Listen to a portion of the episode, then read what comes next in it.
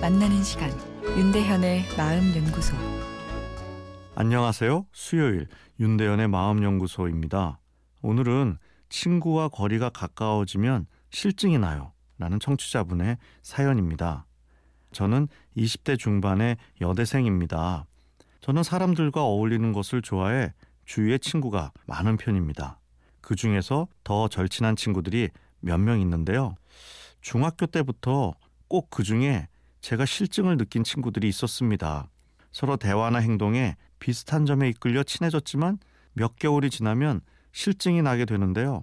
최근에도 그런 친구가 한 명 있었는데 왜 이런 생각이 드는 건지 괴롭습니다. 그 친구와 서로 알아가며 깊어지지 못하고 연락을 안 하고 거리를 두고 있습니다. 제가 확고한 정체성이 없어서 더 가까워지는 게 겁나서일까요?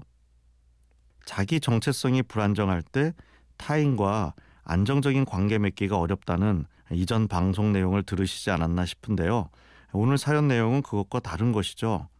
불안정한 자기 정체성에서 찾아오는 불안정한 타인 관계는 한 관계가 아닌 인간관계 전반에서 나타납니다. 그에 비해 오늘 사연의 고민은 친구들도 많고 더 가까운 친구들도 있는데 그중 한두 명 정도에게 시간이 지나면서 실증이 찾아온다는 것입니다. 사실 이것은 매우 일반적인 것이죠.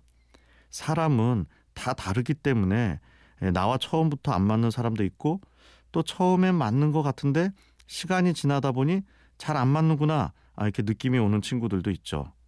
그러다 보면 멀어지게 되는 것은 당연한 일인데요. 어, 뭐 마찬가지로 제가 아무리 열심히 방송을 해도 그냥 열심히 하는 목소리 자체가 싫다는 청취자분이 있을 수 있고 아, 제가 전날 과음으로 눅눅한 목소리를 내도 또 그 소리 정감 있다며 마음에 들어 하실 수도 있는 것이죠. 인생이 꽉 차서 돌아갔으면 하는 마음을 자기 긍정이라 합니다. 인간관계로 치면 내 주변 사람들이 나를 다 좋아해주고 나도 좋아하는 그런 긍정을 이야기하는데 그 마음 자체는 나쁜 것은 아니지만 그것이 삶의 목표가 되면 실망할 수밖에 없습니다. 100%꽉 찬 인생, 꽉 찬 관계는 없기 때문이죠. 그래서 인생이 좀 심심하고 빈 것 같아도 씩 웃으면서 사는 여유가 필요한데 이를 자기 수용이라 합니다. 삶의 본질적인 한계를 받아들여 주는 것이죠.